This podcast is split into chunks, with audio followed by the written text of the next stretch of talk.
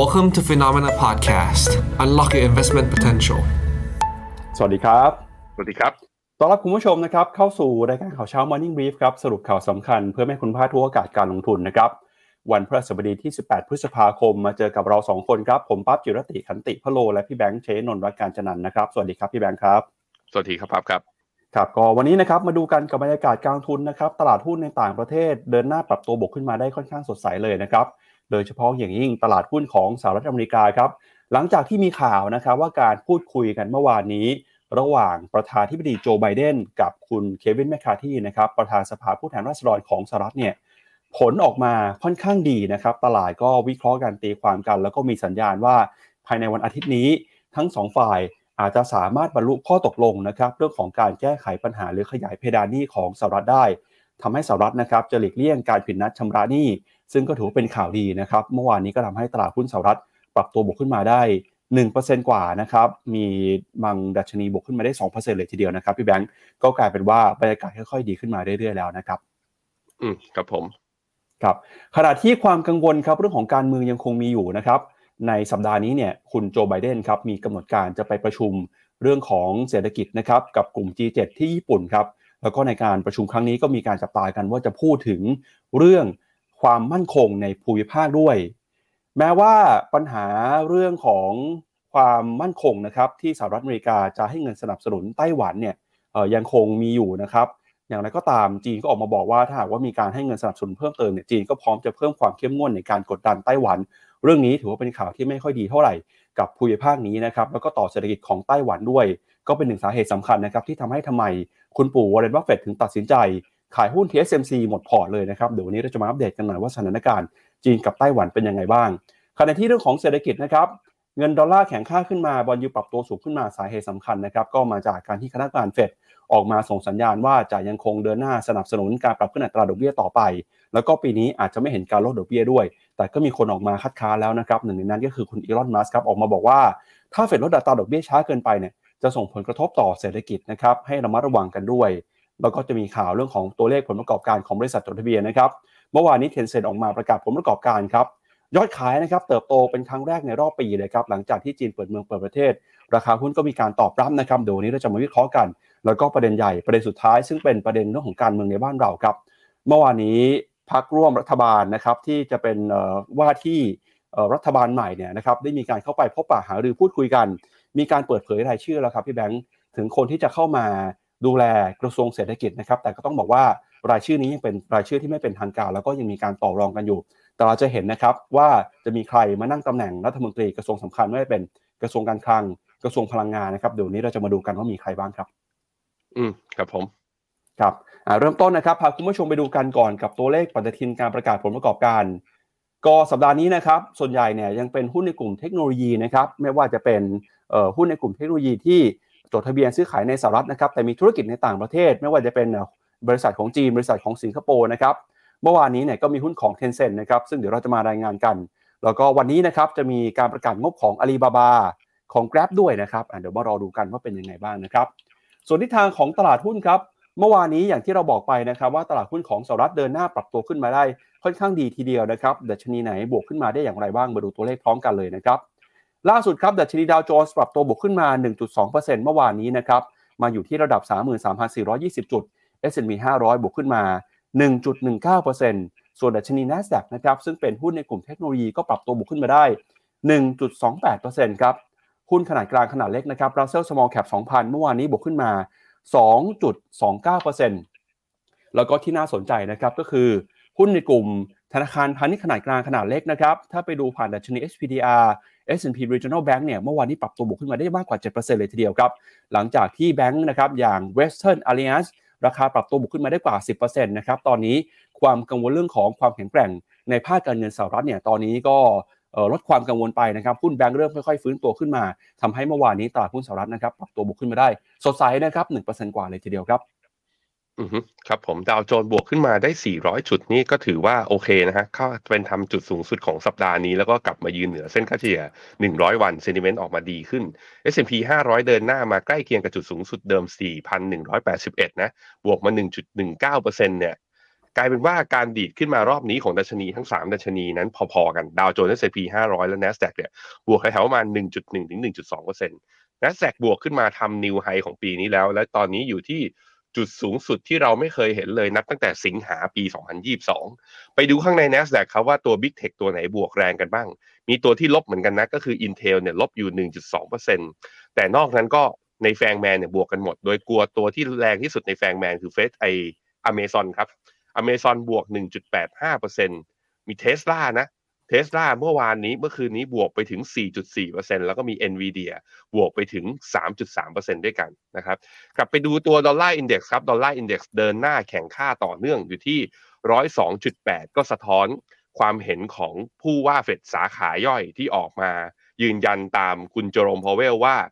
จะคงดอกเบี้ย และไม่ลดดอกเบี้ยภายในปีนี้นะฮะ แต่ถามว่าทำไมตลาดสามารถบวกได้ ผมว่าอยู่ที่ข่าวแรกที่ปั๊บจะเอามาคุยกันในวันนี้นั่นก็คือ มันเริ่มมีความคืบหน้าว่า การเจรจาเพดานหนี้นั้น อาจจะสามารถทำได้ก่อนเส้นตาย ตลาดจึงตีความเป็นเชิงบวกนะครับ มาดูต่อครับที่บอลยูสิบปีนะครับกับบอลยูสองปีบอลยูสองปีของสหรัฐตอนนี้ขึ้นมาชนเส้นค่าเฉลี่ย200 วันอ่า200 วันอีกครั้งหนึ่งที่ 4.14 ตอนนี้กลับขึ้นมายืนเหนือ 4% 2 วันทำการติดแล้วนะฮะ แล้วก็บอลยู10 ปีก็ขยับขึ้นมาด้วยเช่นเดียวกันตอนนี้อยู่ที่ 3.56 ขึ้นมายืนเหนือ 3.5% 2วันทำการติดด้วยเช่นเดียวกัน แต่ก็จะเห็นนะว่าบอลยูขยับทั้ง2ตัวแบบนี้ ขยับขึ้นทั้ง2ตัวแบบเนี้ย inverted yield curve ก็ยังอยู่ เพราะฉะนั้นเรื่องความเสี่ยงเรื่องเศรษฐกิจชะลอเนี่ย ก็อาจจะเป็นอย่างที่อีลอนมัสก์ว่าไว้ก็คือยังกังวล ถ้าเฟดยังค้างดอกเบี้ยในระดับสูงแบบนี้ต่อไปครับ ครับ มาดูต่อนะครับที่ความเคลื่อนไหวของตลาดหุ้นยุโรปบ้างครับ เมื่อวานนี้นะครับดัชนีของตลาดหุ้นยุโรปครับ DAX ของเยอรมนีบวกขึ้นมา 0.34%ฟุตซี่ร้อยอังกฤษนะครับติดลบไป 0.36%ส่วน CAC 40 ของฝรั่งเศส ร่วงไปเล็กน้อยนะครับ 0.09%ยูโรซ็อก50 ครับบวกขึ้นมา 0.18%ยูโรซ็อก600 นะครับก็ปรับตัวบวกขึ้นมาได้ 0.15%ครับเมื่อวานนี้นะครับตลาดหุ้นยุโรปก็ได้อันนี้สงเชิงบวกนะครับจากข่าวการเจรจาที่มีความคืบหน้าของผู้นำสหรัฐนะครับเรื่องของการแก้ไขปัญหาเพดานหนี้ อย่างไรก็ตามเนี่ยนะครับตอนนี้ยุโรปเองก็อยู่ในช่วงของการประกาศผลประกอบการของบริษัทจดทะเบียนด้วยนะครับแล้วก็มีหุ้นบางตัวครับที่ผลประกอบการออกมาต่ำกว่าคาดนะครับก็สร้างแรงกดดันให้กับบรรยากาศการลงทุนโดยรวมนะครับอย่างเมื่อวานนี้หุ้นของ Commerce Bank นะครับติดลบไปประมาณ 4%ครับครับผม ตัวทางฝั่งตลาดหุ้นยุโรปนั้น เนื่องจากว่าเขาไม่ได้เกี่ยวกับเรื่องเพดานหนี้เนาะก็เลยว่าไม่ได้บวกตามตลาดหุ้นสหรัฐ ก็เป็นไซด์เวย์ไป โดยยูโรซ็อก50 ตอนนี้ ต่ำเทรดต่ำกว่าเส้นค่าเฉลี่ย 20 วัน มาตั้งแต่เข้าสู่เดือนพฤษภามาเนี่ยก็จะเห็นว่าคือเป็นช่วงของรอบของการสะสมระยะสั้น ไม่ได้ปรับฐานลงแรง แต่แรงซื้อกลับมาก็ไม่มีนะครับ เช่นเดียวกับ Euro Stoxx 600 ผมพาไปดู FTSE ร้อยหน่อย FTSE ร้อยเนี่ยใน pattern ของกราฟ day เนี่ยมีความน่ากังวลอยู่อย่างหนึ่งก็คือลงมาหลุดต่ำกว่าเส้นค่าเฉลี่ย 100 วันอีกครั้งหนึ่ง แล้วก็จะเห็นว่าโมเมนตัมของ RSI ก็ลงมาต่ำกว่า 50 MACD ก็อยู่ในขาของ sell สัญญาณนะฮะนั้นยุโรปเนี่ยดูคือถึงไม่ลงแรงแต่โมเมนตัมแล้วก็ดูจาก volume การซื้อขายและ pattern ของตัวตลาดนั้น ดูค่อนข้างอ่อนแรงและขาดปัจจัยกระตุ้นนะครับไปดูที่ค่าเงินครับ ค่าเงินยูโรต่อดอลลาร์อยู่ที่ 1.084 นะตอนนี้ก็อ่อนค่าลงมา นับตั้งแต่ทำจุดสูงสุดของรอบคือวันที่ 3 พฤษภา ตอนนั้นเนี่ยอยู่ที่ 1.10 ตอนนี้อยู่ที่ 1.08 ก็ย่อลงมาตั้งแต่เข้าเดือนพฤษภานะ ส่วนตัวค่าเงินปอนนั้นจุดสูงสุดอยู่ที่วันที่ 10 พฤษภา อยู่ที่ 1.267 ตอนนี้อยู่ที่ 1.248 ก็อ่อนค่าลงมาเมื่อเทียบกับดอลลาร์ด้วยเช่นเดียวกัน พออย่างนี้แหละครับ คือมันชัดเจนนะว่า พอผู้กำหนดนโยบายทางฝั่งสหรัฐยืนยันว่าจะไม่ลดดอกเบี้ย ดอลลาร์แข็ง ก็มีผลทำให้เงินสกุลอื่น ๆ เมื่อเทียบกับดอลลาร์นั้นอ่อนค่าลง จะมีอาจจะยกเว้นก็อาจจะตัวค่าเงินบาทเมื่อวันจันทร์ที่ผ่านมาแต่เดี๋ยวพาให้ปั๊บรายงานข่าวทางฝั่งตลาดหุ้นเอเชีย และเดี๋ยวผมพาไปดูหุ้นไทยอย่างละเอียดกันว่าเกิดอะไรขึ้นนะครับ ครับมาดูกันต่อนะครับที่ทิศทางความเคลื่อนไหวของตลาดหุ้นเอเชียครับเช้านี้อยากให้โฟกัสไปที่ตลาดหุ้นของญี่ปุ่นนะครับเพราะว่าตอนนี้เนี่ยเขากำลังเดินหน้าทำสถิติสูงสุดใหม่อย่างต่อเนื่องเลยครับ เช้านี้ตลาดหุ้นญี่ปุ่นสดใสมากนะครับบวกขึ้นไปได้ 1.29%มาอยู่ที่ระดับ 3483 จุด ระหว่างที่ผมจะเล่าปัจจัยให้คุณผู้ชมฟังอยากชวนพี่แบงค์เปิดภาพกราฟของตลาดหุ้นญี่ปุ่นไปด้วยนะครับสาเหตุสำคัญครับเกิดอะไรขึ้นทำไมตลาดหุ้นญี่ปุ่นเดินหน้าปรับตัวบวกขึ้นมาได้อย่างสดใสในช่วงนี้นะครับก็ต้องบอกว่าเป็นเพราะว่าเรื่องของแรงซื้อจากต่างชาติ ที่กำลังกลับเข้ามานะครับตอนนี้เนี่ยตลาดหุ้นญี่ปุ่นก็ถือว่ามองถูกมองเป็นตลาดที่มีความน่าสนใจนะครับหนุนนำมาโดยหุ้นในกลุ่มโครงสร้างพื้นฐาน กลุ่มอุปโภคบริโภคกลุ่มเทคโนโลยีด้วยนะครับหนึ่งในคนที่มาจุดประกายนะครับการลงทุนตลาดหุ้นญี่ปุ่นก็คือ มหาเศรษฐีวอร์เรนบัฟเฟตครับที่เข้ามาสนใจการลงทุนตลาดหุ้นญี่ปุ่น เพราะว่ามองเห็นโอกาสมองเห็นการเติบโตนะครับประกอบกับในช่วงนี้ครับญี่ปุ่นเองเนี่ยก็ยังคงคึกคักนะครับเรื่องของการบริโภคภายในประเทศ ล่าสุดเนี่ยกระแสการเดินทางท่องเที่ยวในญี่ปุ่น ยังคงเติบโตขึ้นมาไม่หยุดเลยนะครับองค์การส่งเสริมการท่องเที่ยวแห่งญี่ปุ่นหรือว่า JNTO นะครับออกมาระบุว่า มีคนที่เดินทางไปเที่ยวญี่ปุ่นในช่วงนี้นะครับ พุ่งทะลุแต่ระดับสูงสุดหลังการแพร่ระบาดของโควิดเป็นที่เรียบร้อยแล้วครับ โดยมีนักท่องเที่ยวเพิ่มขึ้นมาจนเกือบแตะ 2 ล้านคน ในเดือนเมษายนนะครับ โดยมีสาเหตุสำคัญก็มาจากการผ่อนคลายนะครับ นโยบายควบคุมโควิดในจีน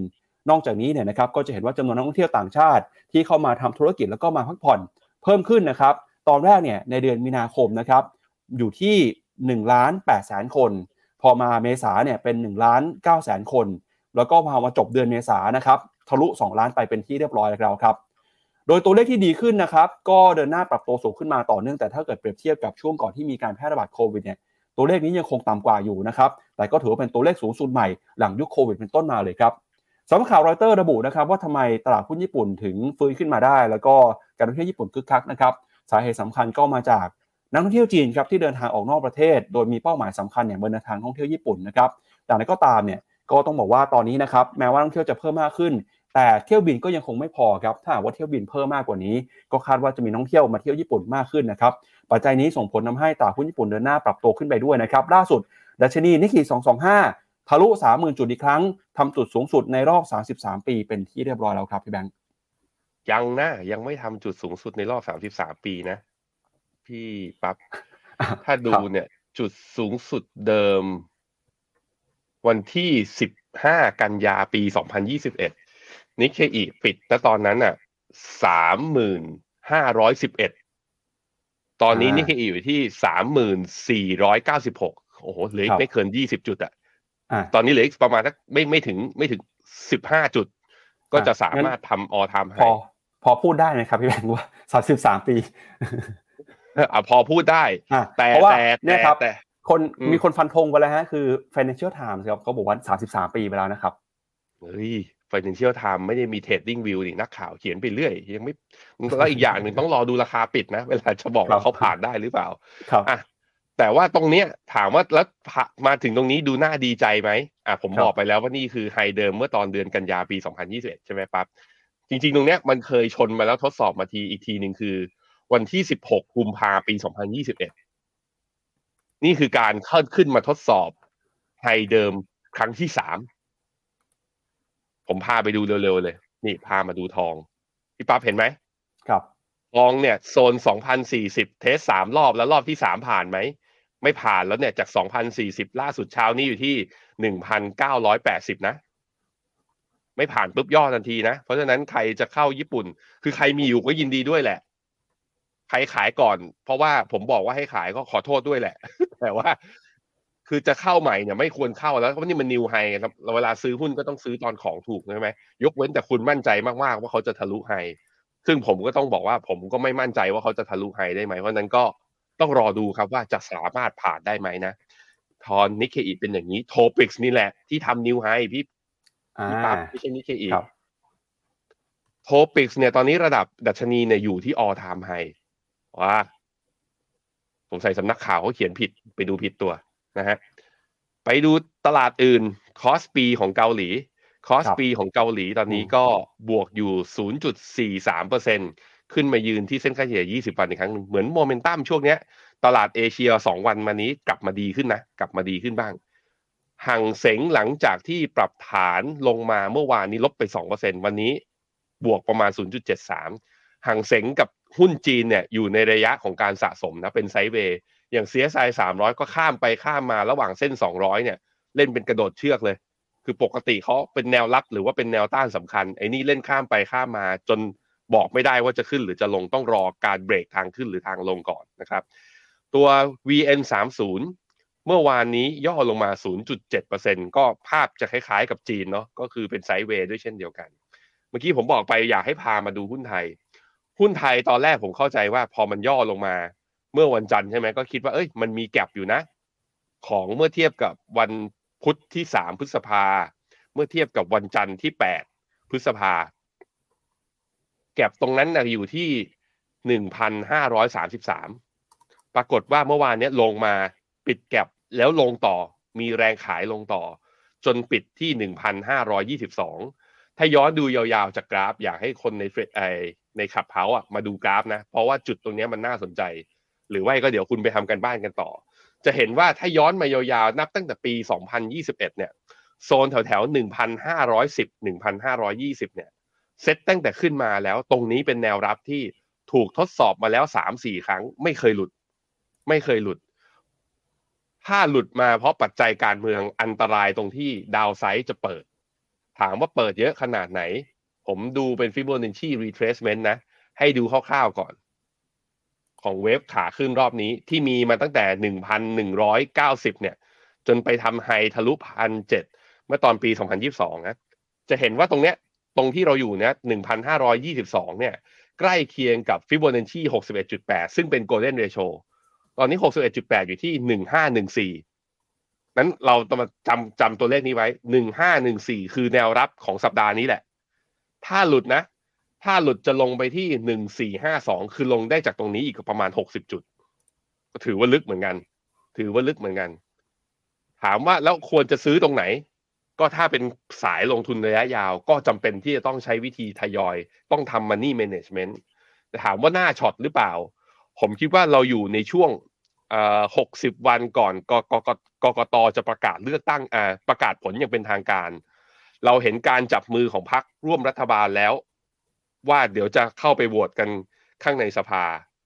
สื่อก็นะสื่อก็ไปจ่อไม่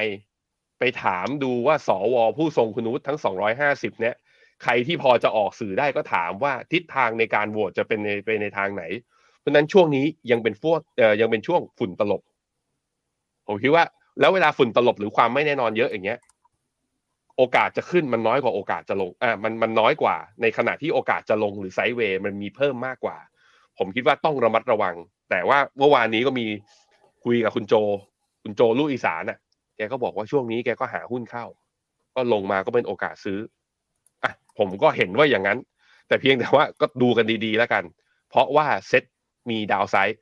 แล้วผมบอกว่าจะพาไปดูละเอียดใช่ไหมผมพามาดูนี่ค่าเงินบาทครับ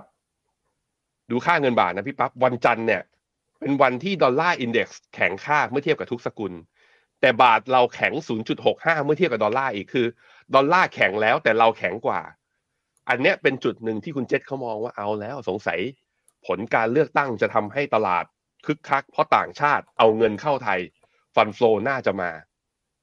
แต่นี่ มันแข็งวันเดียวคือแข็งวันจันทร์ แล้ววันอังคารกับวันพุธ บาทกลับมาอ่อน จากจุดที่แข็งที่สุดของวันจันทร์เนี่ย อยู่ที่ระดับ 33.69 ตอนนี้อยู่ที่ 34.15 แสดงให้เห็นว่าบาทอ่อน แล้วบาทอ่อนแล้วหุ้นไทยเป็นยังไงบ้าง ผมฟันฟลอหุ้นไทยต่างชาติคิดยังไงกับเราสามวันที่ตลาดปรับฐานมาเนี้ยวันแรกตลาดต่างชาติขายเท่าไหร่ประมาณ 600 วันที่สองขาย 1,001เมื่อวานนี้ขาย 4,004ต่างชาติยังขายอยู่เยอะแบบนี้ ถ้าเขาไม่กลับมาซื้อหุ้นไทยก็ขึ้นได้ยากเหมือนกันนั้นช่วงนี้ก็ใจเย็นๆ อดทนรอ แล้วก็ตอนนี้โซเชียลค่อนข้างเดือดนะ ไม่ว่าจะเป็นช่องทางไหนก็แล้วกัน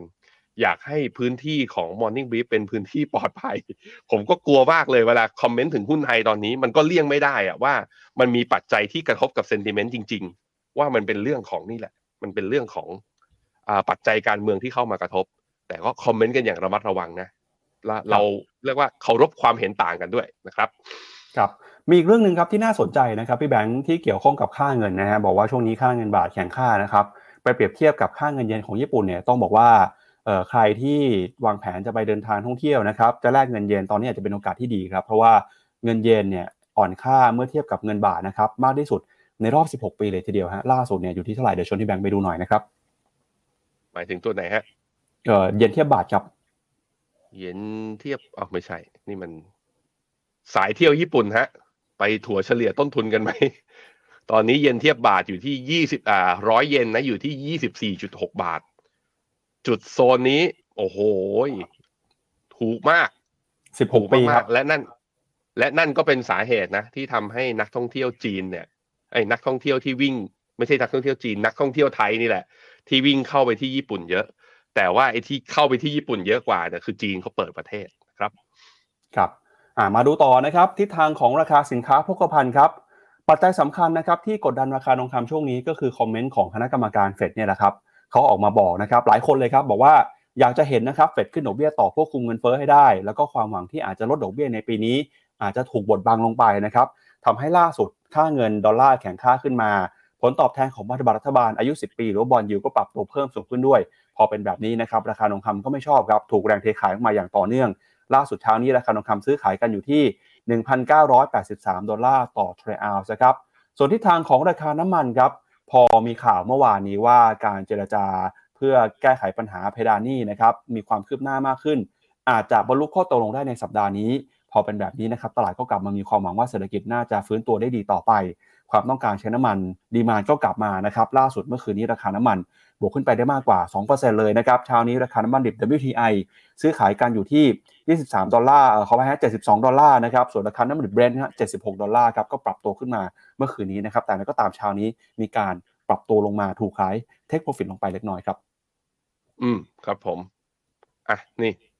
ตัวโกราคาทองนะ อ่า หลุดต่ำกว่าเส้นค่าเฉลี่ย 50 วัน ซึ่งค่าเฉลี่ย 50 วันเนี่ยตอนนี้อยู่ที่ประมาณ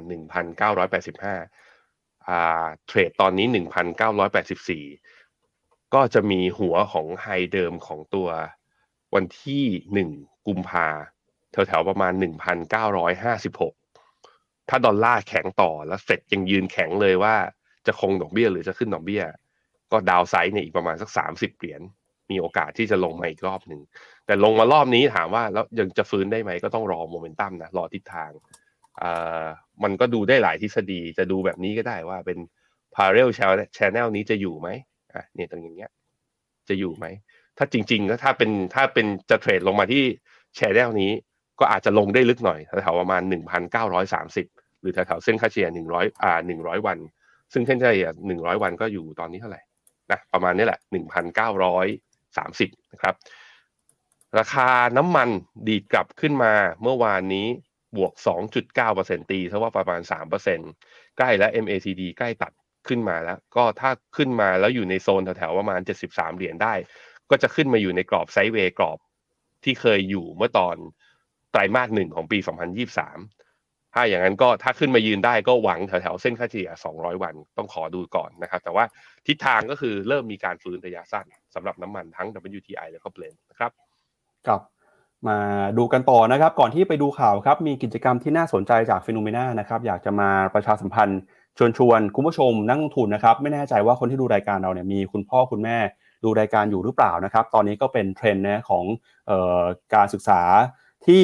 พ่อแม่เนี่ยนิยมส่งบุตรหลานนะครับ ไปเรียนต่อที่ต่างประเทศ หรือว่าเข้าไปเรียนโรงเรียนอินเตอร์นะครับ ทาง FINNOMENA ก็เลยมีงานสัมมนานะครับ ที่จะช่วยให้ ท่านสามารถวางแผนนะครับสำหรับคนที่จะส่งลูกไปเรียนในมหาวิทยาลัยชั้นนำระดับโลกนะครับก็งานสัมมนา strategies for securing your child's dream university นะครับก็มาพบเจอกันกับผู้บริหารของฟิโนเมนานะครับแล้วก็ผู้เชี่ยวชาญด้านการให้คำแนะนำการศึกษาต่อต่างประเทศด้วยนะครับ จะมาคุยกันครับว่าถ้าหากว่าอยากจะส่งลูกไปเรียนต่างประเทศเนี่ยจะต้องออมีการเตรียมตัวยังไง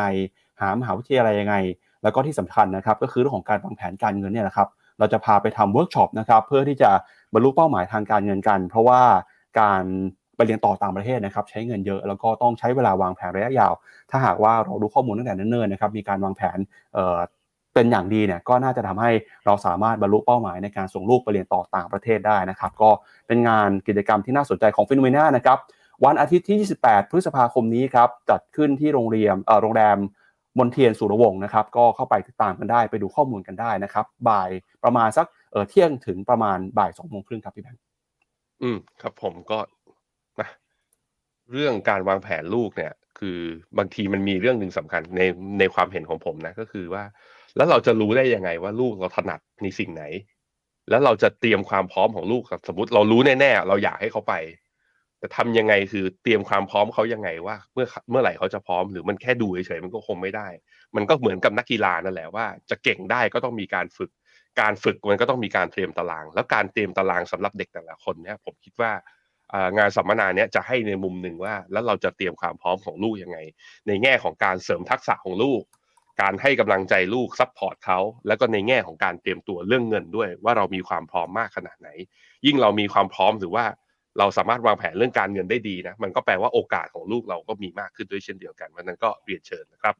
ครับเดี๋ยวทีมงานแปะลิงก์ไว้ให้ในคอมเมนต์นะครับใครที่สนใจเข้าไปดูข้อมูลกันได้นะครับ มาดูกันต่อครับกับประเด็นข่าวใหญ่ประเด็นแรกของเราในวันนี้ครับทำไมเมื่อวานนี้ตลาดหุ้นในต่างประเทศปรับตัวขึ้นมาได้ดี ก็มาจากข่าวนี้เลยนะครับ หลังจากที่ประธานพิโจไบเดนนะครับกับคุณเควินแมคคาที่ประธานสภาผู้แทนราษฎรของสหรัฐเนี่ยเขาหารือกันไปเมื่อวาน ซึ่งเราก็มีการรายงานข่าวไปแล้วนะครับว่า การเจรจามีความคืบหน้าเป็นอย่างดี แล้วก็มีความหวังนะครับ ว่าทั้งสองฝ่ายจะสามารถบรรลุข้อตกลงกันได้ในเร็วๆนี้ แต่ล่าสุดเนี่ยนะครับหลังจากที่มีการประชุมเสร็จสิ้นนักข่าวก็ไปพูดคุยไปสอบถามเพิ่มเติมนะครับกับทั้งสองฝ่ายไทม์ไลน์ที่มีความชัดเจนมากขึ้นนะครับมีโอกาสนะครับที่ทั้งสองฝ่ายจะบรรลุข้อตกลงได้ภายในวันอาทิตย์นี้ครับประธานที่โจไบเดนออกมาบอกนะครับ บอกว่าตอนนี้เนี่ยทั้งสองฝ่ายจะร่วมมือกันเพราะว่าไม่มีทางเลือกอื่นแล้วนะครับ โดยการนำของสภาคองเกรสก็ต่างตกลงกันว่า สหรัฐอเมริกาจะไม่ผิดนัดชำระหนี้ อันนี้เป็นการออกมาประกาศอย่างชัดเจนเลยนะครับ ซึ่งพอมาพูดแบบนี้ตลาดก็มั่นใจว่า การพูดคุยเนี่ยน่าจะบรรลุผลได้ในเร็วๆนี้ แล้วก็การผิดนัดชำระหนี้จะไม่เกิดขึ้นอย่างแน่นอนนะครับ นักข่าวถามต่อครับว่าการเจรจาเนี่ยจะเสร็จสิ้นนะครับ หลังจากที่ประธานาธิบดีโจไบเดนกลับมาจากญี่ปุ่นภายในวันอาทิตย์นี้หรือเปล่า เพราะว่าคุณโจไบเดนจะต้องไปประชุม G7 ที่ญี่ปุ่นก่อนนะครับ คุณเควินแมคคาที่ก็บอกว่าเรื่องนี้เนี่ยเป็นไปได้อย่างแน่นอนนะครับ นอกจากนี้นะครับก็บอกว่าเขามีความเชื่อมั่นครับว่าสหรัฐจะไม่ผิดนัดชำระหนี้คุณเควินแมคคาที่ก็พูดเหมือนคุณโจไบเดนเลยนะครับขณะที่คณะทำงานของทั้งสองฝ่ายกำลังรีบเร่งในการเจรจาเพิ่มเติมนะครับเพื่อที่จะเร่งบรรลุข้อตกลงให้ได้ภายในสัปดาห์นี้นะครับซึ่งทั้งสองฝ่ายออกมาพูดตรงกันส่งสัญญาณเหมือนกันแบบนี้ตลาดก็ยิ่งมั่นใจครับว่ายังไงเนี่ยดีลนี้น่าจะเสร็จสิ้นภายในสัปดาห์นี้อย่างแน่นอนนะครับโฆษกทำเนียบขาวบอกครับว่าฝั่งของ คุณโจไบเดนเนี่ยก็มีความเชื่อมั่นนะครับว่าจะทำงานพูดคุยกันอย่างบรรลุข้อตกลงได้ แล้วก็ภายในสัปดาห์หน้านะครับเอกสารที่จะให้ประธานพิธีโจไบเดนลงนามเนี่ยน่าจะวางอยู่บนโต๊ะทำงานของคุณโจไบเดนแล้วนะครับโดยกำหนดการนะครับวันนี้เนี่ยคุณโจไบเดนนะครับจะเดินทางออกจากกรุงวอชิงตันดีซีครับเพื่อไปร่วมการประชุมสุดยอดผู้นำของกลุ่ม G7 นะครับหรือว่ากลุ่มอุตสาหกรรมชั้นนำของโลกครับจนถึงในช่วงวันอาทิตย์นี้นะครับ โดยคุณโจไบเดนมีแผนว่าจะเดินทางกลับจากญี่ปุ่นทันทีหลังจากประชุม G7 เสร็จสิ้น ยกเลิกเดินทางไปเยือนออสเตรเลียนะครับทำให้การประชุมคอร์สเนี่ยก็ต้องยกเลิกไปด้วย ตอนนี้กลายเป็นว่าคุณโจไบเดนบอกนะครับเรื่องของเศรษฐกิจในประเทศสำคัญมากกว่าเรื่องของความมั่นคงในภูมิภาคนะครับ เพราะฉะนั้นเรื่องนี้ต้องรีบต้องเร่งทำให้สดจบเสร็จสิ้นไปในเร็วที่สุดนะครับก็ภายในอาทิตย์นี้น่าจะเห็นความคืบหน้ากันและนี่ก็เป็นที่มาว่าทำไมตลาดหุ้นเมื่อคืนนี้ตอบรับได้ค่อนข้างดีทีเดียวครับ อืม ครับผมก็ดูแล้วมีทิศทางที่น่าจะสามารถที่คือ มันมองได้สองมุมนะมองในมุมหนึ่งก็แหมแหมอยากให้ตลาดทางฝั่งสหรัฐเนี่ยโดยเฉพาะอย่างเนี้ยพวกหุ้นเทคเนี่ยย่อลงมาสักหน่อย ถามว่าทำไมแช่งอยากให้ย่อก็ย่อลงมาจะได้เก็บไง เพราะว่าสถิติย้อนหลังมันบอกเราแล้วว่าเดฟซีลิงเนี่ยสุดท้ายนะมันไม่จบมันไม่จบแบบว่า โดยยืดเยื้อขนาดนั้นหรอก ปรับฐานมาก็เป็นโอกาสในการลงทุนอยู่ดีนะครับ ผมพามาดูตัวดัชนีตัว NASDAQ หน่อย IXIC ตัว IXIC ขอเอาฟิโบนัชชีออกนะ คือยังเชียร์ผมส่วนตัวแล้วมีความเห็นว่า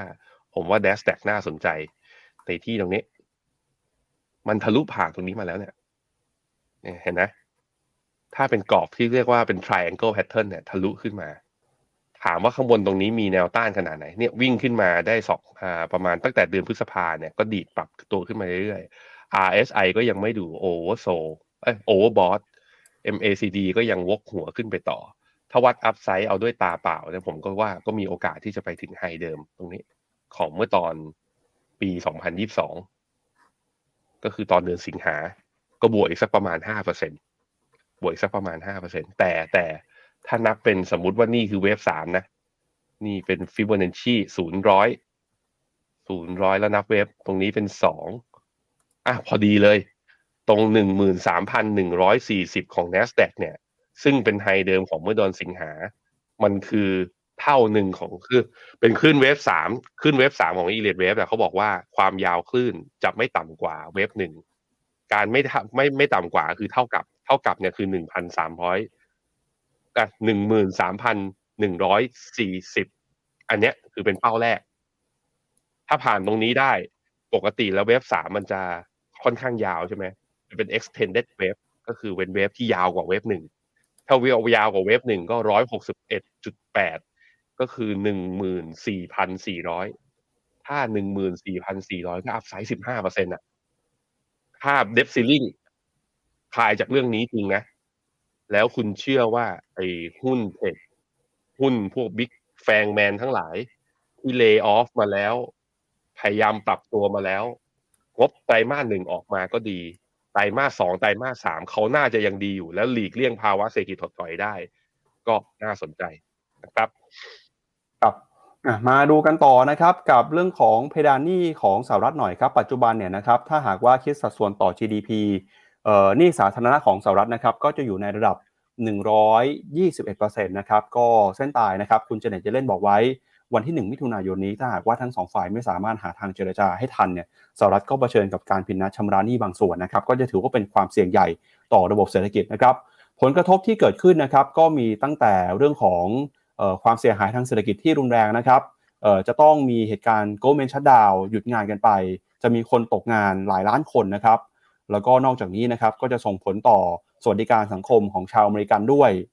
ความน่าเชื่อถือของรัฐบาลสหรัฐจะลดลงไป ต้นทุนการกู้ยืมเงินก็จะเพิ่มสูงขึ้นด้วยนะครับและที่สำคัญก็คือชาวอเมริกันเนี่ยต้องจ่ายดอกเบี้ยเพิ่มมากขึ้นค่าเงินดอลลาร์นะครับก็อาจจะมีอิทธิพลลดลงไปในตลาดโลก ตลาดทุนน่าจะเสียหายหนักนะครับถ้าเป็นแบบนี้ เพราะฉะนั้นเนี่ยเรื่องนี้เป็นเรื่องที่ไม่มีใครอยากให้เกิดนะครับโดยหวังว่าทั้งสองฝ่ายจะสามารถเจรจาเรื่องของเพดานนี้ก่อนเส้นตายวันที่ 1 มิถุนายนนี้นะครับ มาดูต่อนะครับเรื่องของเพดานหนี้เนี่ยกระทบกันไปกับเรื่องของเศรษฐกิจเรื่องของความมั่นคงในภูมิภาคอื่นด้วยนะครับจากแผนกำหนดการของคุณโจไบเดนครับที่จะต้องเดินทางไปเยือนญี่ปุ่นนะครับเพื่อประชุมผู้นำกลุ่ม G7 นะครับในที่จะเริ่มวันศุกร์นี้จนถึงวันอาทิตย์นี้เนี่ยนะครับตอนนี้เนี่ยคุณโจไบเดนก็มีการปรับเปลี่ยนแผนนะครับจากเดิมครับที่เคยถูกกำหนดให้เป็น masterclass ครับเเพื่อที่มาพูดคุยหาทางร่วมกันเกี่ยวข้องกับความสนับสนุนความร่วมมือ ในฝั่งของประเทศประชาธิปไตยนะครับเพื่อขันอิทธิพลอำนาจของจีนในภูมิภาค ตอนนี้กลายเป็นว่าพอมีปัญหาเพดานนี่เนี่ยนะครับท่าทีของคุณโจไบเดนก็จะไปโฟกัสที่ปัญหาในประเทศมากขึ้นนะครับโดยในวันศุกร์ที่ 19 นี้ครับคุณโจไบเดนจะไปพบปะกับผู้นำอีก6ชาติของกลุ่ม G7 ได้แก่อังกฤษแคนาดา ฝรั่งเศสเยอรมนีอิตาลีแล้วก็ญี่ปุ่นนะครับโดยมีสหรัฐเป็นผู้นำครับเพื่อเป็นการประกาศแซงชั่นเศรษฐกิจต่อรัสเซียแล้วก็จีนด้วยนะครับในกรณีบุกรุกยูเครน แล้วก็มีการใช้มาตรการทางเศรษฐกิจเพิ่มเติมด้วย อย่างไรก็ตามนะครับหลังจากจบการประชุมกลุ่ม G7 เนี่ยคุณโจไบเดนก็มีกำหนดการไปเยือนปาปัวนิวกินี แล้วก็ออสเตรเลียต่อนะครับเพื่อไปร่วมประชุมซัมมิตกลุ่มคอร์สที่เมืองซิดนีย์ครับแต่พอมาเจอปัญหาหนี้สาธารณะนะครับทำให้คุณโจไบเดนต้องเลื่อนกำหนดยกเลิกเดินทางไปซิดนีย์แล้วพอเป็นแบบนี้เนี่ยกลุ่มคอร์สนะครับก็ออกมาประกาศว่าจะยกเลิกเลื่อนการเจรจาออกไปก่อนนะครับ ก่อนหน้านี้ครับสหรัฐอเมริกาออกมาประกาศนะครับว่าจะเข้าไป ให้ความช่วยเหลือไต้หวันครับ โดยบอกว่าจะจัดอาวุธยุโทโธปกรณ์มูลค่ามากกว่า 500 ล้านดอลลาร์ให้กับไต้หวันนะครับ พอสหรัฐออกมาเปิดเผยแบบนี้เนี่ยจีนก็แสดงความไม่พอใจครับ จีนบอกนะครับว่าถ้าหากว่าสหรัฐให้ความช่วยเหลือเพิ่มเติมไต้หวันเนี่ยจีนก็บอกมีความพร้อมเหมือนกัน จีนก็ไม่กลัวนะครับ บอกว่าพร้อมที่จะบทขยี้ขอไปครับ บทขยี้ความพยายามในการประกาศอิสรภาพของไต้หวันในทุกรูปแบบเลยครับ โดยโฆษกกระทรวงกลาโหมของจีนก็บอกนะครับว่า การแลกเปลี่ยนทางด้านการอาหารระหว่างสหรัฐกับไต้หวันเนี่ยถือว่าเป็นท่าทีที่ผิดพลาด แล้วก็มีอันตรายอย่างร้ายแรงมาก แล้วก็บอกกองทัพของจีนนะครับจะเดินหน้าเสริมความแข็งแกร่งในการฝึกฝน แล้วก็เตรียมการด้านการอาหาร แล้วก็จะบทขยี้ความพยายามในการประกาศอิสรภาพทุกรูปแบบ รวมไปถึงนะครับทั้งการแทรกแซงจากภายนอกจากภายในก็จะใช้ความพยายามในการปกป้องอธิปไตยของชาติแล้วก็บูรณภาพแห่งดินแดน เป็นการออกมาประกาศนะครับ อย่าง หนักแน่น แล้วก็บอกว่าไต้หวันเนี่ยที่มีประชากร 23 ล้านคน ไต้หวันเป็นส่วนหนึ่งของจีนมาโดยตลอดนะครับ แล้วก็จีนพร้อมจะใช้กำลังเพื่อควบคุมไต้หวัน หากเห็นว่าจำเป็น พอมามีความขัดแย้งเพิ่มเติมแบบนี้นะครับ เราก็จะเห็นว่าโลกการลงทุนก็ได้รับผลกระทบไปด้วยนะครับ ล่าสุดครับจากการเปิดเผยนะครับพอร์ตของ Berkshire Hathaway ครับเราก็จะเห็นว่าคุณปู่วอร์เรนบัฟเฟตเนี่ยได้มีการออกมาปรับพอร์ตนะครับ ขายหุ้น TSMC ออกไปเกลี้ยงพอร์ตเลยฮะ เขาบอกว่าปัญหาที่คุณปู่วอร์เรนบัฟเฟตกังวลก็คือ ความไม่มั่นคงในภูมิภาคเนี่ยนะครับ ถ้าหากว่าจีนกับไต้หวันมีปัญหากันหุ้นในกลุ่มที่เกี่ยวข้องกับ chipset semiconductor ก็จะได้รับผลกระทบไปด้วย นี่ก็เลยเป็นที่มาว่าทำไม Berkshire Hathaway ถึงขายหุ้น TSMC กันเกือบหมดพอร์ตนะครับแล้วก็หันไปลงทุนในญี่ปุ่นที่มีความปลอดภัยมากกว่าแทนครับพี่แบงค์ครับผม แต่ตัวหุ้น TSMC ที่อเมริกานะ เมื่อวานนี้ก็บวก 5.8%นะพี่ปั๊บ ก็บวกอยู่ตอนนี้ดัชนีหุ้นไต้หวันนะตอนนี้ ก็ดูไม่ได้กลัวคำขู่ของจีนนะ เออ วันพุธบวก 1.6 เช้านี้บวกต่ออีก 0.91ทำนิวไฮของปีนี้ต่อเนื่อง คือตลาดหุ้นไม่ได้รับสะทกสะทานอะไร อาจจะมองแค่ว่าก็อาจจะขู่เฉยๆ แต่ว่าถ้าเมื่อไหร่มีการขยับอะพอไปดูแมปแล้วเริ่มมีกองเรือ เริ่มมี เครื่องบินลบอะไรเงี้ยเริ่มบินอย่างเงี้ยผมคิดว่าเมื่อนั้นตลาดอาจจะเริ่มกังวล แต่ตอนนี้ก็ยังยังเป็นแค่การขู่กันอยู่นะครับครับมาดูกันต่อนะครับกับเรื่องของเศรษฐกิจเพิ่มเติมนะครับในฝั่งของสหรัฐอเมริกาบ้างครับ ก็ช่วงนี้นะครับสินทรัพย์ต่างๆเนี่ยมีความเคลื่อนไหวผันผวนส่วนหนึ่งก็เป็นเพราะว่าคณะกรรมการเฟดนะครับยังคงเดินหน้าส่งสัญญาณ ใช้นโยบายการเงินเข้มงวดต่อไป เริ่มต้นกันกับมุมมองของคณะกรรมการเฟดที่ออกมาพูดก่อนหน้านี้ก่อนนะครับไม่ว่าจะเป็น คุณโทมัสบาร์กินประธานเฟดสาขาริชมอนด์นะครับออกมาระบุว่าเฟดไม่ควรจะต้องถูกขัดขวางนะครับการขึ้นดอกเบี้ยเพื่อสู้กับเงินเฟ้อ แม้ว่าการปรับขึ้นอัตราดอกเบี้ยเนี่ยอาจจะทำให้เกิดภาวะไร้เสถียรภาพทางการเงินก็ตาม คุณบาร์กินก็บอกด้วยนะครับว่า แม้ว่าเจ้าหน้าที่นะครับจะระมัดระวังเรื่องของเสถียรภาพทางการเงินอยู่เสมอ แต่ก็ไม่ควรจะปล่อยให้เกิดความกังวลนะครับเรื่องของภาคธนาคารมาบดบังการแก้ไขปัญหาเงินเฟ้อของเฟดถามว่าเงินเฟ้ออยู่สูงเนี่ยเขาก็คิดว่าเฟดควรจะสามารถปรับขึ้นอัตราดอกเบี้ยต่อไป โดยไม่มีอุปสรรคนะครับปรับขึ้นอัตราดอกเบี้ยต่อไปได้อย่างราบรื่นครับนอกจากนี้นะครับก็มีความคิดเห็นของคณะกรรมการเฟดอีกท่านหนึ่งครับก็คือคุณออสตันกูสบี้นะครับประธานเฟดสาขาชิคาโกก็ออกมาบอกเช่นกันบอกว่าเฟดนะครับจะสามารถทำให้เศรษฐกิจผ่านพ้นช่วงเวลายากลำบากได้ แล้วก็ออกมาระบุด้วยนะครับว่าเฟดเนี่ยจะยังคงต้องทำงานเพิ่มเติมครับเพื่อให้เป้าหมายเงินเฟ้อ ปรับตัวลงมาใกล้เคียงกับ 2%ให้ได้ แล้วก็นอกจากนี้นะครับก็มีคณะกรรมการเฟดอีกท่านหนึ่งครับ คุณราฟาเอลบอสติกนะครับประธานเฟดสาขาแอตแลนตาออกมาบอกนะครับว่าเฟดจะต้องทำงานเพิ่มนะครับ ถ้าหากว่าสถานการณ์เงินเฟ้อไม่เป็นไปตามที่คาดการณ์เอาไว้ พอคณะกรรมการเฟดออกมาพูดแบบนี้นะครับสองถึงสามท่านเนี่ยก็ยิ่งเป็นตัวตอกย้ำว่าเฟดจะยังคงเดินหน้าใช้นโยบายการเงินเข้มงวดต่อไปแม้ว่าปัจจุบันนะครับเฟดจะมีการขึ้นดอกเบี้ยมาติดต่อกันหลายครั้ง อย่างครั้งล่าสุดในเดือนพฤษภาคมเนี่ยก็ขึ้นดอกเบี้ยไป 25 basis point มาอยู่ที่ระดับ5ถึง5.25%นะครับพอประธานเฟดสาขาต่างๆออกมาพูดแบบนี้ ความหวังของตลาดที่จะเห็นการลดดอกเบี้ยในปีนี้เนี่ยก็แทบจะสูญหายไปเลยนะครับ ตลาดมีความเชื่อมั่นน้อยลงว่าเฟดจะลดดอกเบี้ยในปีนี้ อย่างไรก็ตามครับในฝั่งของภาคธุรกิจ เป็นฝากที่อยากให้เห็นเฟดลดดอกเบี้ยนะครับอย่างคุณอีลอนมัสออกมาบอกครับว่าเศรษฐกิจสหรัฐกำลังเผชิญกับความท้าทายครับถ้าหากว่าธนาคารกลางสหรัฐนะครับลดดอกเบี้ยช้าเกินไป เศรษฐกิจจะแย่ลงเรื่อยๆครับแล้วก็ตอนนี้นะครับสถานการณ์เรื่องของการใช้นโยบายการเงินเข้มงวด การขึ้นดอกเบี้ยเนี่ย ทำให้ต้นทุนทางการเงินเพิ่มสูงขึ้นมา อย่างเทสลาก็บอกว่าต้นทุนการเงินที่สูงขึ้นมาเนี่ยก็กระทบนะครับกับการทำธุรกิจ คุณอีลอน มัสบอกว่า เรื่องนี้ไม่ได้เป็นปัญหากับเทสลาเท่านั้น แต่เป็นปัญหาต่อทุกคนเลยนะครับที่ทำธุรกิจ การขึ้นดอกเบี้ยของเฟดขัดขวางการเติบโตเศรษฐกิจนะครับทำให้สินค้าที่ซื้อด้วยเงินกู้เนี่ยมีราคาแพงขึ้น ซึ่งก็จะส่งผลกระทบนะครับต่อสินค้าที่ต้องใช้เงินสดในการจับจ่ายใช้สอยด้วยเช่นกัน ถ้าหากว่า ผู้บริโภคนะครับต้องการใช้เงินมากขึ้นในการผ่อนจ่ายรถหรือบ้านเนี่ยคุณอีลอนมัสก็บอกว่าอัตราดอกเบี้ยที่สูงขึ้น จะทำให้คนมีเงินน้อยลงนะครับ พอคนมีเงินน้อยลงเนี่ยก็จะเอาเงินไปซื้อของอย่างอื่นได้น้อยลงด้วย เพราะฉะนั้นนะครับการปรับขึ้นอัตราดอกเบี้ย กระทบกับคนทุกคนเลยอย่างหลีกเลี่ยงไม่ได้เราก็อยากจะเห็นนะครับเฟดลดดอกเบี้ยเพื่อเป็นการกระตุ้นเศรษฐกิจเพิ่มเติมต่อไปในอนาคตด้วยครับครับผมไปดู Fed Fund Futures นะครับการประชุมครั้งหน้าคือวันที่ 14 มิถุนาเนี่ย จริงๆเราไม่ค่อยเปลี่ยนแปลงเท่าไหร่ก็คือ ตลาดเชื่อว่า 76%คิดว่าคงดอกเบี้ยที่ระดับนี้ แล้วก็ 23%คิดว่ามีโอกาสขึ้น แต่ว่าท่าทีของเฟดเนี่ยคือมันไม่ได้ทำให้ส่งผลให้การประชุมครั้งหน้ามีทิศทางที่เปลี่ยนไป แต่ว่าตั้งแต่วันที่ 16 กรกฎาคมคือการประชุมครั้งถัดไปนะ การประชุมครั้งแรกของครึ่งปีหลังอะ่ะพาไปดูนี่ จะเห็นว่าจากโอกาสที่ลดดอกเบี้ยนะ สัปดาห์ที่แล้ววันที่ 10 พฤษภาเนี่ย โอกาสลดดอกเบี้ยตอนนั้นเฟด เอ่อตัวนักลงทุนเองอะให้เฟดฟันฟิวเจอร์โอกาสลดลงมาสัก 25 basis point เนี่ย 42%ทีเดียวพี่ปับ๊บครับ 42%แต่ตอนนี้นะ แต่ตอนนี้หลังจากที่ฟังความเห็นของประธานเฟดสาขาย่อยแต่ละคนแล้ว จาก 42%ลดเหลือ 17%เท่านั้น แล้วเปอร์เซ็นต์เนี่ยโอกาสไปเพิ่มขึ้น ที่สามารถจะขึ้นดอกเบี้ยเป็น 25 basis point เนี่ยอีก 18%ทีเดียว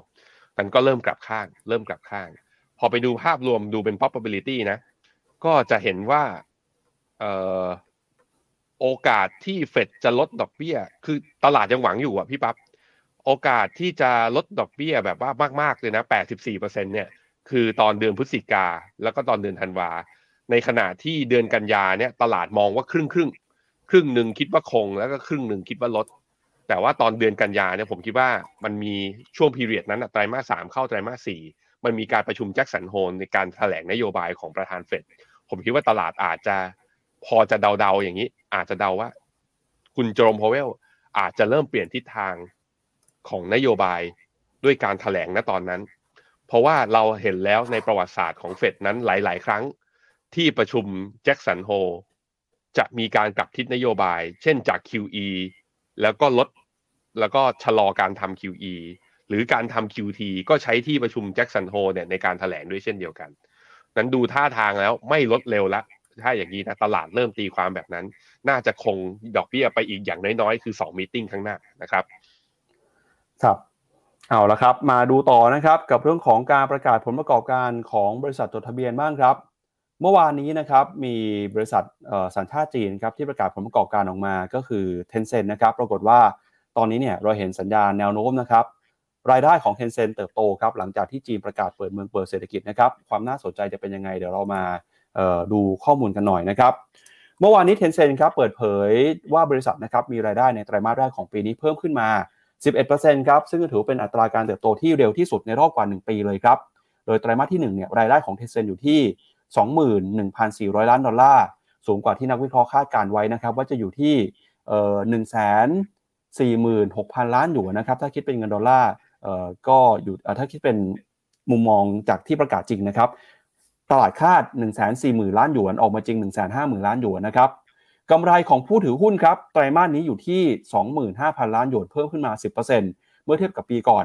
นักทุนก็จับตานะครับว่าการกลับมาของเศรษฐกิจจีนเนี่ยจะช่วยกระตุ้นผลประกอบการ ให้บริษัทเทคโนโลยียักษ์ใหญ่ เติบโตขึ้นมาได้หรือไม่ ขณะที่เศรษฐกิจจีนนะครับขยายตัวได้ 4.5%ในไตรมาสที่ 1 ซึ่งถือว่าเป็นการขยายตัวอย่างรวดเร็วที่สุดในรอบ 1 ปีนะครับ โดยอุตสาหกรรมของจีนก่อนหน้านี้ครับปีที่มีการแพร่ระบาดของโควิดเนี่ยได้รับอนิสงส์นะครับปรับตัวเติบโตขึ้นมา แต่พอเศรษฐกิจเริ่มมีปัญหานะครับรัฐบาลจีนก็เข้ามาควบคุมนะครับเข้ามาดูแลความเข้มงวดในการแข่งขันทางธุรกิจของบริษัทเทคโนโลยีทำให้บริษัทเหล่านี้นะครับราคาหุ้นปรับตัวลงมาอย่างรุนแรง โดยตอนนี้เนี่ยนะครับรัฐบาลจีนก็ส่งสัญญาณว่าจะผ่อนคลายการควบคุมนะครับให้มีความเข้มงวดน้อยลงไป ราคาหุ้นของบริษัทที่เกี่ยวข้องกับเทคโนโลยีของจีนนะครับไม่ว่าจะเป็น Tencent Alibaba ตีตีต่างๆ เหล่านี้เนี่ยก็ค่อยฟื้นตัวขึ้นมานะครับ ถ้าดูตามปฏิทินนะครับ วันนี้เราทราบผลกันกับผลประกอบการของ Tencent นะครับ แล้วก็คืนนี้นะครับจะมีการประกาศงบนะครับ ให้จับตาหุ้นหนึ่งตัวที่น่าสนใจก็คือหุ้นของอาลีบาบาก็จะเป็นตัวชี้วัดนะครับ ถึงการกลับมาของเศรษฐกิจจีนหรือเปล่าครับพี่แบงค์อือฮึครับผมผมพาไปดูตัวกองทุนที่ลงทุนในหุ้นจีนหน่อย เป็น ranking performance สามารถใช้ได้ใน finnomena.com/fund ผมฟิลเตอร์ด้วยการใช้ในประเภทหุ้นนะประเภทกองทุนรวมเป็นหุ้นจีน ทุกบลจทุกประเภท ทั้งจ่ายปันผลและไม่จ่ายปันผล year to date performance เนี่ยจะเห็นว่าหุ้นจีนเอง ไม่ได้บวกคึกคักเหมือน NASDAQ เหมือนทางฝั่งอเมริกานะตัวที่บวกแรงที่สุดเนี่ยตั้งแต่ year to date มาก็บวกแค่ 1.58%นั่นก็คือ TMB ES StarTech ซึ่งตัว ES StarTech เนี่ยก็ไปลงทุนในหุ้นที่อยู่ในดัชนี Star 50 ของ ที่เป็นหุ้นเทคโนโลยีของจีนตัวเล็กๆ มี outperform แต่ก็ outperform ไม่เยอะนะบวกแค่1.5ในขณะที่เรียงลงมาเนี่ยตั้งแต่อันดับ2ถึงอันดับ10เป็นหุ้นอ่าเป็นกองทุนที่ไปล้อหรือว่าลงทุนอยู่ในเมนแลนด์เป็นหลัก โดยอย่างเช่นตัวทิสโก้ CHA หรือ SCB CHA เนี่ยที่ทางฟินโนเนี่ยเวลาเราเลือกนะ ว่าอยากได้ถ้าใครอยากได้กองทุนจีนที่ล้อไปกับเศรษฐกิจจีน ภายในแบบว่าแผ่นดินใหญ่เนี่ยเราจะใช้ดัชนี CSI 300 เป็นหลัก ซึ่งสองกองเนี้ย Tisco CHA กับ SCB CHA ก็คือไปลงใน ETF ที่เป็นตัว CSI 300 อ้างอิงกัน แสดงให้เห็นว่าพวกกองทุนที่เป็นเกี่ยวกับ MSCI China หรือมีกองกองทุนที่มีเทคจีนเนี่ย year to date performance ยังไม่กลับมานะทุกคนยังไม่กลับมา ผมลองเรียงใหม่ ลองเรียงแบบตัวที่แย่ที่สุด ตัวที่แย่ที่สุดก็มีอย่างนี้ U UCI United China A Share Innovation เนี่ย Innovation พูดชื่อก็ชัด หรือว่าเนี่ย ASP Evo China year to date ผลตอบแทนลบไป 13%แสดงให้เห็นว่าพวกหุ้นโกรทที่อยู่ในจีนเนี่ยกองทุนพวกนี้นะ performance ยังไม่ฟื้น ยังไม่ฟื้นอาจจะมีมุมหนึ่งพี่ปั๊บถ้ายังไม่ฟื้นก็แปลว่า อาจเมื่อไหร่ฟื้น อาจจะมีอัพไซด์ที่เยอะกว่าคนอื่น แต่มันก็มองได้อีกมุมหนึ่งว่าถ้าไม่มีปัจจัยกระตุ้น มาตรการเศรษฐกิจไม่กลับมา งบยังออกมาไม่โอเค หุ้นกลุ่มนี้ก็อาจจะยัง underperform ต่อไป อันนี้พอฉายให้เห็นภาพแล้วก็จะเห็นว่า ถ้าจะเล่นกับหุ้นจีนเรื่องทีม reopen แล้วหวังจากมาตรการกระตุ้นเศรษฐกิจ และดูจาก performance ระยะสั้นนะ ตั้งแต่ year to date คือตั้งแต่ต้นปีต้นมาเนี่ย ผมคิดว่าถ้าจะรอลุ้นก็ลุ้นเนี่ยอยู่ในพวก ranking ที่ยังผลตอบแทนยังพอจะมีบวกนิดๆอยู่บ้างนะครับ แต่ถ้าดูผลตอบแทนย้อนหลังหนึ่งปี ถามว่าเป็นยังไงบ้าง ก็ตัวคือยังมันยังลบอยู่ทุกกองจริงๆ โดยลบน้อยสุดก็ M MCHEVO อะ CHEVO ตัวนี้ลง Master Fund คือ T. Rowe Price China Evolution Equity ก็คือเป็นพวกกองหุ้น tech นั่นแหละ ก็มีเหมือนกันอะใครสนใจในกองทุนหุ้นจีนนะ ก็แพลตฟอร์ม Finnomena ซื้อได้ทุกกอง ซื้อได้ทุกบลจแต่ถ้าให้แนะนำถือ หรือว่าจะล้อไปกับธีมว่าจีนอาจจะมีโอกาสมาตรการกระตุ้นเศรษฐกิจ ผมขอว่าก็ไปลงในพวกอินเด็กซ์อย่าง CSI 300 พวกนี้ ก็เราก็ประหยัดค่า front end fee ด้วยเหมือนกันอะพี่ปั๊บครับ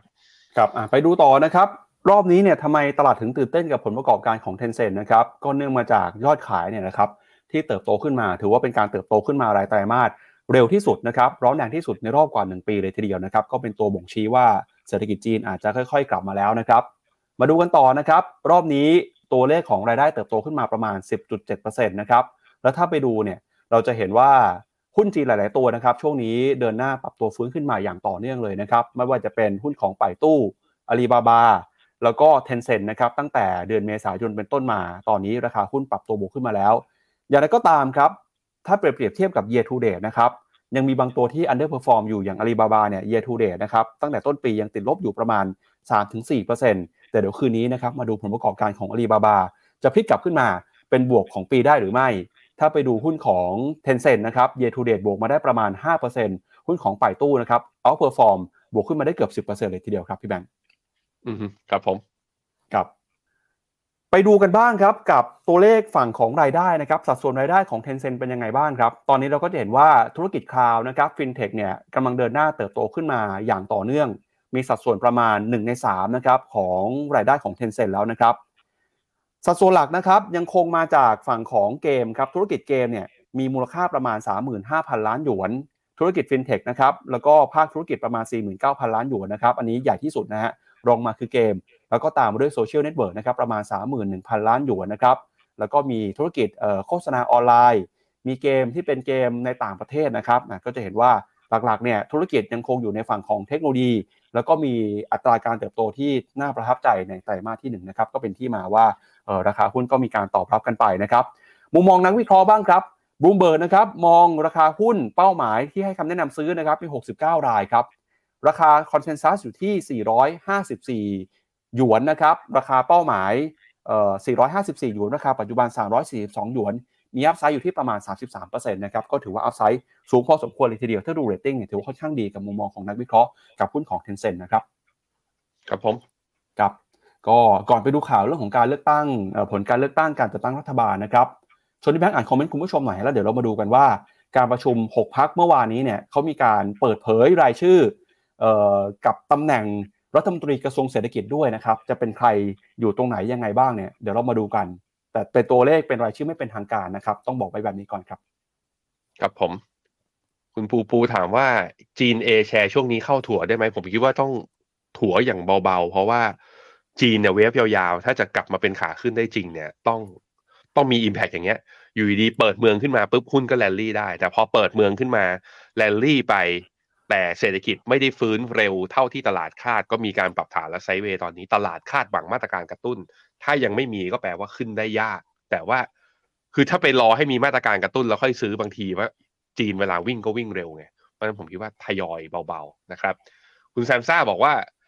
KUS NASDAQ ของเขาเนี่ยบวกอยู่ 18%อีก 2 วันคงบวก 20แหมมองว่าบวกใช่ไหม KUSA ก็บวกอยู่จะขายออกสักครึ่งหนึ่งดีไหม เมื่อกี้ผมให้ดูแล้ว NASDAQ เนี่ยผมคิดว่ามีอัพไซด์ข้างบนมันอีกประมาณสัก 5%นะ ที่จะไปทดสอบไฮเดิมของตอน พาไปดูกราฟอีกทีหนึ่งก็ได้ มาที่หน้าจอผม เนี่ยไฮเดิมของตอนเดือนสิงหาปี 2022 เนี่ย อัพไซด์อีกประมาณสัก 5%นั้นผมคิดว่าถ้าถ้าถ้ารับความเสี่ยงได้ รับความผันผวนได้ ก็รอไปรอขายตรงนั้นนะครับ ครับผม ญี่ปุ่นที่ฟินโนไม่ชอบคือไม่ชอบเรื่อง valuation ที่มันแพงกว่า แล้วก็ตัว growth ที่เรียกว่าเรียกว่า GDP GDP growth potential ของเขาในระยะยาวไม่ดี ก็ต้องบอกว่า ก็มันก็มีผิดมีถูกอะ่ะ ก็ญี่ปุ่นก็บวกบวกได้จริงนะฮะเอ่อแต่จะบอกว่าไม่ได้ชอบเลยก็ไม่ได้นะ เพราะผมก็ไปซื้อไปแล้วก็ไปคือแต่ว่าเพียงแบบขายเร็วไปหน่อย ขายเพราะเชื่อว่ามันเอ้ยมันไม่น่าจะไปต่อแล้วมันไปต่อแล้วทำไฮอยู่นะตอนนี้นะครับ เออคุณสุภรัตน์ถามว่าเคยเสนอให้ทำตัว profit and loss technical call จะได้รู้สถิติ win loss ratio เรามีทำไว้ในรายการ Finnomena Live บ้าง แต่เราไม่ได้เอาขึ้นแพลตฟอร์มในบทความ เดี๋ยวยังไงในไลฟ์ในไลฟ์ตอนไม่วันจันทร์ก็วันพุธอย่างเงี้ยเดี๋ยวให้ทีมงานทำมาแล้วเอามาให้ดูกันอีกทีหนึ่งนะครับ ขอบคุณมากนะครับ คุณนัทจรูนเขาถามว่าตอนนี้อยากซื้อทองเก็บต้องซื้อกองไหน แล้วก็มีคนตอบให้เลยนี่คุณสุภลักษณ์ก็ถามให้บอกว่าซื้อ TMB Go สิงคโปร์ มีหลายกองมันอยู่ที่ว่าเราจะซื้อแบบกองที่เป็น hedge เรื่องค่าเงิน หรือว่าไม่ hedge เรื่องค่าเงิน ซึ่งตอนนี้สำหรับผมคือก็ตอบได้ยากเหมือนกันว่าค่าเอทิศทางบาทเมื่อเทียบกับดอลลาร์มันจะไปทางไหน เพราะนั้นก็อาจจะซื้อตัวกองทุนทองที่เป็นสาย hedge ก็ได้ก็คือ แล้วแต่เอาธนาคารหรือว่าบลจที่คุณชอบแหละนะครับก็ TMB ก็เป็นหนึ่งในนั้นที่กองที่เราเป็นเรียกว่าเป็นฟิน o มิน่าพิกด้วยนะครับอะไปพี่ปั๊บครับ ครับไปดูบรรยากาศการลงทุนในตลาดหุ้นไทยหน่อยนะครับสามวันที่ผ่านมาหลังจากทราบผลการเลือกตั้งอย่างไม่เป็นทางการนะครับ เราก็จะเห็นว่าตลาดหุ้นไทยเนี่ยเดินหน้าปรับตัวลงมาอย่างต่อเนื่องเลยครับ เมื่อวานนี้หุ้นไทยก็ปรับตัวลงไปต่อนะครับ 17 จุดครับทำให้ 3 วันที่ผ่านมานะครับ มีแรงขายจากต่างชาติเนี่ยขายออกไปสุทธินะครับกว่า 6,200 ล้านบาทแล้วนะครับ ความกังวลหลักๆนะครับก็เกิดขึ้นในหุ้นขนาดใหญ่นะครับไม่ว่าเป็น AOT CPO GAF KBank แล้วก็ SCB นะครับแล้วก็เมื่อวานนี้ในฝากฝั่งของการเมืองเนี่ยก็มีความเคลื่อนไหวที่ต้องจับตามองนะครับก็คือ การประชุม 6 พักเพื่อจัดตั้งรัฐบาลนะครับ ตอนนี้เนี่ยเริ่มมีการเปิดเผยรายชื่อแล้วนะครับว่า มีการพูดคุยเจราจาเรื่องของเก้าอี้รัฐมนตรีในกระทรวงสำคัญอย่างไงบ้าง โดยพ้องยิ่งกระทรวงเศรษฐกิจนะครับเดี๋ยวเรามาดูกันหน่อยว่าที่เขาพูดคุยกันไปเมื่อวานเนี่ยผู้สื่อข่าว มีการรายงานแล้วพูดถึงเรื่องนี้ยังไงบ้างครับหนังสือพิมพ์กรุงเทพธุรกิจนะครับรายงานบอกว่าจากการพูดคุยกันเมื่อวานนี้นะครับเริ่มมีการแง้มรายชื่อของคนที่จะเข้ามาดูแลนะครับหรือว่าการต่อรองกระทรวงที่เป็นกระทรวงเศรษฐกิจแล้ว โดยในการประชุม 6 พักเนี่ยที่มี 310 เสียงนะครับเพื่อฟอร์มทีมรัฐบาล โดย พักก้าวไกลเนี่ยนะครับซึ่งเป็นพักที่ได้รับคะแนนเสียงเป็นอันดับที่1นะครับก็บอกว่าจะขอจองนะครับเก้าอี้ของนายกรัฐมนตรี แล้วก็รัฐมนตรีว่าการกระทรวงกลาโหมนะครับรวมไปถึงกระทรวงมหาดไทยด้วยนะครับเพื่อเข้าไปแก้ไขปัญหา ไม่ว่าเป็นการกระจายอำนาจ การปรับทุนสีเทาแล้วก็การเลือกตั้งผู้ว่าทุกจังหวัดนะครับ นอกจากนี้เนี่ยก็จะขอเก้าอี้รัฐมนตรีว่าการกระทรวงการคลังด้วย ส่วนเพื่อไทยนะครับก็บอกว่าจะเข้าไปขอกระทรวงเกรด A นะครับ มากกว่าครึ่งเลยฮะแล้วก็ต่อรองเรื่องของกระทรวงพลังงานมาดูแลด้วยนะครับ โดยหลังจากการพูดคุยกันนะครับ ระหว่าง 6 พักการเมืองรวมจำนวนสส313 เสียง ระหว่างพักก้าวไกลพักเพื่อไทย แล้วก็พักไทยสร้างไทยพักเสรีรวมไทยพักประชาชาติ แล้วก็พักเป็นธรรมนะครับ ใช้เวลาพูดคุยกันกว่า 2 ชั่วโมงครับคุณพิธาก็ระบุนะครับว่าทุกอย่างเรียบร้อยดี แล้วก็จะมีการแถลงความคืบหน้าครั้งหนึ่งวันนี้นะครับตอน 10 โมงครับ ผู้สื่อข่าวจากกรุงเทพธุรกิจรายงานว่าในวงประชุมเนี่ยเบื้องต้นนะครับพักก้าวไกลต้องการเก้าอี้ นายกรัฐมนตรีควบไปกับรัฐมนตรีว่าการกระทรวงกลาโหมนะครับเพื่อเดินหน้านโยบายปฏิรูปกองทัพ แล้วก็ยังต้องการเก้าอี้รัฐมนตรีว่าการกระทรวงมหาดไทย เพื่อขับเคลื่อนนโยบายที่ได้หาเสียงไว้ ไม่ว่าจะเป็นนะครับการปราบทุนจีนธุรกิจสีเทาทุนจีนบ่อน รวมไปถึงเรื่องของการออกใบอนุญาตต่างๆ ให้ถูกต้อง ที่สำคัญก็คือการกระจายอำนาจไปสู่ท้องถิ่นนะครับ แล้วก็มีการเลือกตั้งผู้ว่าราชการจังหวัดด้วย นอกจากนี้นะครับยังต้องการตำแหน่งของท่านตรีว่าการกระทรวงการคลังครับ ในการขับเคลื่อนนโยบายสวัสดิการทั่วหน้า โดยคุณพิธาเนี่ยเคยระบุไว้หลายครั้งในช่วงการหาเสียงนะครับว่า ผู้ที่จะเข้ามารับตำแหน่งรัฐมนตรีว่าการกระทรวงการคลังก็คือ คุณสิริกัญญาตันสกุลนะครับรองหัวหน้าพักก้าวไกล ขณะที่พักเพื่อไทยนะครับ ผู้สื่อข่าวของกรุงเทพธุรกิจก็รายงานว่า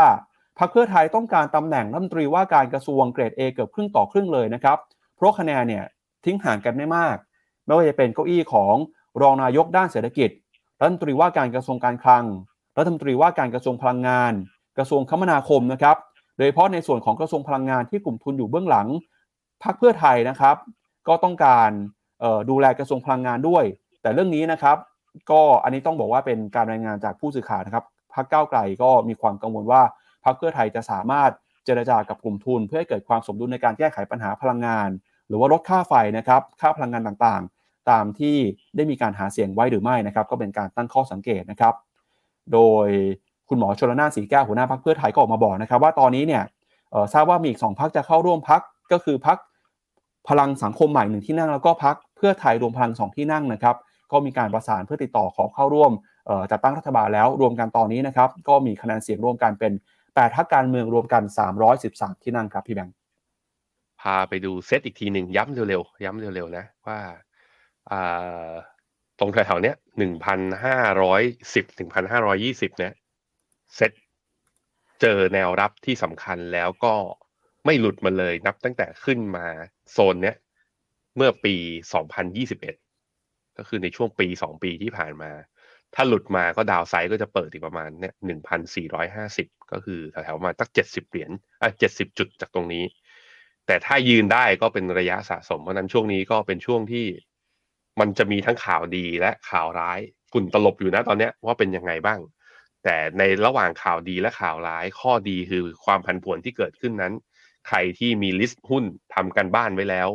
หุ้นหลาย ๆ ตัว ซึ่งผมก็ไอตอนที่มันร่วงมารอบที่แล้วนะ เนี่ยล่วงมารอบตอนเมื่อตอนต้นเดือนพฤษภาเนี่ย ผมก็ได้ซื้อไปแล้ว บ้างบางตัว รวมถึงกองลดหย่อนภาษีอะก็มีนักลงทุนถามเข้ามาเหมือนกันว่าเอ้ยแล้วพี่แบงค์ซื้อกองไหน ถ้าเป็นกองหุ้นไทยที่เป็นลดหย่อนภาษี ถ้าเป็น RMF เนี่ยผมก็ซื้อของตัว Tisco TSF นะก็คาดว่าปีนี้ก็น่าจะเป็นเรียกว่าน่าจะเป็น Finnomena Pick ของเราด้วยเหมือนกันนะครับก็อยากแนะนำให้บริหารความเสี่ยง แล้วก็อย่าไปทุ่มหน้าตักอะไรมาก แต่ว่าโอกาสการลงทุนยังมีอยู่ ผมเชื่อว่าเราจะผ่าน ครั้งนี้ไปได้ จะมีการจัดตั้งรัฐบาลเกิดขึ้นแน่นอน แต่ส่วนจะเป็นพักไหนแล้วหน้าตาเป็นยังไง อย่างที่เจรจากันวันนี้ไหมผมคิดว่ามันยังเร็วเกินไปนะ อีกตั้ง 60 วันเนี่ยกว่าจะไปโหวตและยกมือกันอีกทีหนึ่งครับครับก็จับตากันกับเรื่องนี้นะครับ เดี๋ยวมาดูมูลค่าของตลาดหุ้นไทยนะครับ ปรับตัวลงมา 3 วันเนี่ยนะครับ เปรียบเทียบกับมูลค่าของตลาดหุ้นโลกแล้ว ความถูกแพงเป็นยังไงบ้าง หุ้นไทยกลับมามีความน่าสนใจมากแค่ไหนในภาวะ ที่การเมืองยังคงมีความไม่แน่นอนแบบนี้ เดี๋ยวชวนพี่แบงค์ไปดู valuation หน่อยครับ ครับผมก็จะเห็นว่าตัว Set Index นะครับเมื่อเทียบกับหุ้นโลกเนี่ยตัว PE เนี่ย forward PE 12 มัน มีการปรับตัวลงนะ แสดงว่าจริง ๆ แล้วคือเซ็ตเราเนี่ยประกาศงบไตรมาสหนึ่งออกมาไม่แย่ แต่เมื่อเทียบกับโลกแล้วคือดูแย่กว่า มันก็เลยทำให้เส้นสีเหลืองหรือว่ากำไรเนี่ยที่นักวิเคราะห์คาดการเนี่ยดูไม่ดีเมื่อเทียบกับตัว MSCI World เมื่อกำไรมันดูไม่ดี มันก็เลยทำให้อินเด็กซ์ของเราดัชนีของเราเนี่ย out underperform เมื่อเทียบกับหุ้นโลกด้วยเช่นเดียวกันนะครับในแง่ของความถูกแพงถ้าดูเป็น forward PE นะครับ ตอนนี้เรา PE เมื่อเทียบกับหุ้นโลกเนี่ย อยู่ที่ไม่ได้ถูกนะ แต่ก็ไม่ได้แพงมาก อยู่แถวประมาณสัก 0.3 0.4 บวกอ่า standard variation เมื่อเทียบกับหุ้นโลก ก็อย่างที่บอกไงคือ มันไม่ได้อยู่ในโซนที่ถูกมากๆ อย่างตอนโควิด หรืออย่างตอนนั้นอะตอนย้อนกลับไปปี 2013 ที่แบบว่าโอ้โหไปซื้อตรงนั้นแล้วอัด margin เข้าไป ตรงนี้มันเป็นโซนที่ทรงๆกลางๆ ตลาดลงมาให้ short term ระยะสั้น เพราะนั้นก็ manage ความเสี่ยงกันดีๆนะครับครับก็เดี๋ยวยังไงรอดูนะครับ 10โมงเช้าวันนี้พรรคก้าวไกลจะมีการแถลงถึงความคืบหน้าในการจัดตั้งรัฐบาลแล้วเดี๋ยวมารอดูกันนะครับเป็นช่วงเวลาที่ตลาดหุ้นไทยเปิดพอดีเลยนะครับตลาดหุ้นจะตอบรับเรื่องนี้อย่างไร ก็ระมัดระวังด้านการลงทุนหน่อยช่วงนี้ตลาดหุ้นไทยมีความผันผวนนะครับ เอาละครับ ก่อนจากกันไปนะครับ ก็ชวนคุณผู้ชมครับมาติดตามช่องทางในการออกอากาศ แล้วก็ช่องทางในการเป็นสมาชิกของ Finnomena เพื่อจะไม่พลาดข่าวสารแล้วก็โอกาสการลงทุนรวมไปถึงสามารถซื้อขายกองทุนบนแพลตฟอร์มของ Finnomena ได้ด้วยนะครับ ก็ชวนมาเป็นสมาชิกนะครับ แล้วก็มาติดตามข่าวสารด้านการลงทุนกันครับเอาละครับ และนี่ก็เป็นทั้งหมดนะครับของรายการข่าวเช้า Morning Brief วันนี้ครับเราสองคนและทีมงานลาคุณผู้ชมไปก่อนนะครับ สวัสดีครับ สวัสดีครับ ในโลกของการลงทุนทุกคนเปรียบเสมือนนักเดินทาง คุณล่ะเป็นนักเดินทางสายไหน กองนี้ก็ดีเทรนด์การลงทุนนี้ก็มา ใครว่าดีเราก็ไปหมดแต่ไม่ค่อย work ให้ Finnomena Exclusive บริการที่ปรึกษาการเงินส่วนตัว ที่พร้อมช่วยให้นักลงทุนทุกคนไปถึงเป้าหมายการลงทุน สนใจสมัครที่ f i n o m e f i n o m i n a e x c l u s i v e หรือ line at f i n o m i n a p o r t คำเตือน ผู้ลงทุนควรทำความเข้าใจลักษณะสินค้าเงื่อนไขผลตอบแทน และความเสี่ยงก่อนตัดสินใจลงทุน